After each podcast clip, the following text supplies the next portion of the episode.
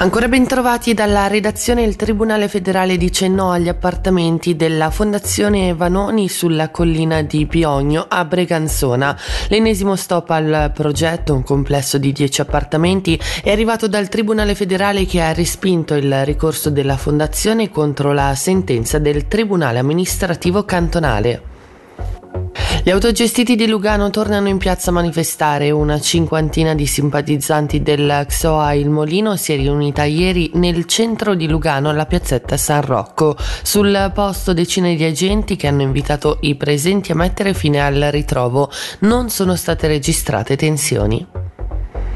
Marco Chiesa non si ricandiderà alla presidenza dell'Udici svizzero. Nominato nel 2020, il senatore ticinese ritiene di aver raggiunto lo scopo della sua presidenza, far crescere il partito con una linea politica chiara. Confermato l'incarico invece di consigliere agli stati, Chiesa ora riflette sulle elezioni comunali di Lugano. Sentiamola al microfono di Nadia Lischer.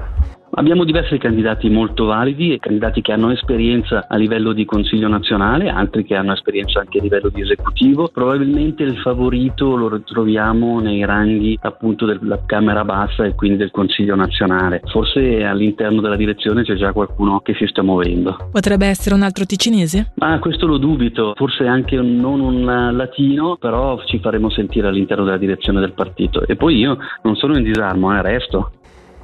E infine le previsioni del tempo sul Ticino centro meridionale nuvolosità bassa estesa per il resto abbastanza soleggiato con velature a tratti dense, temperatura massima a 9 gradi.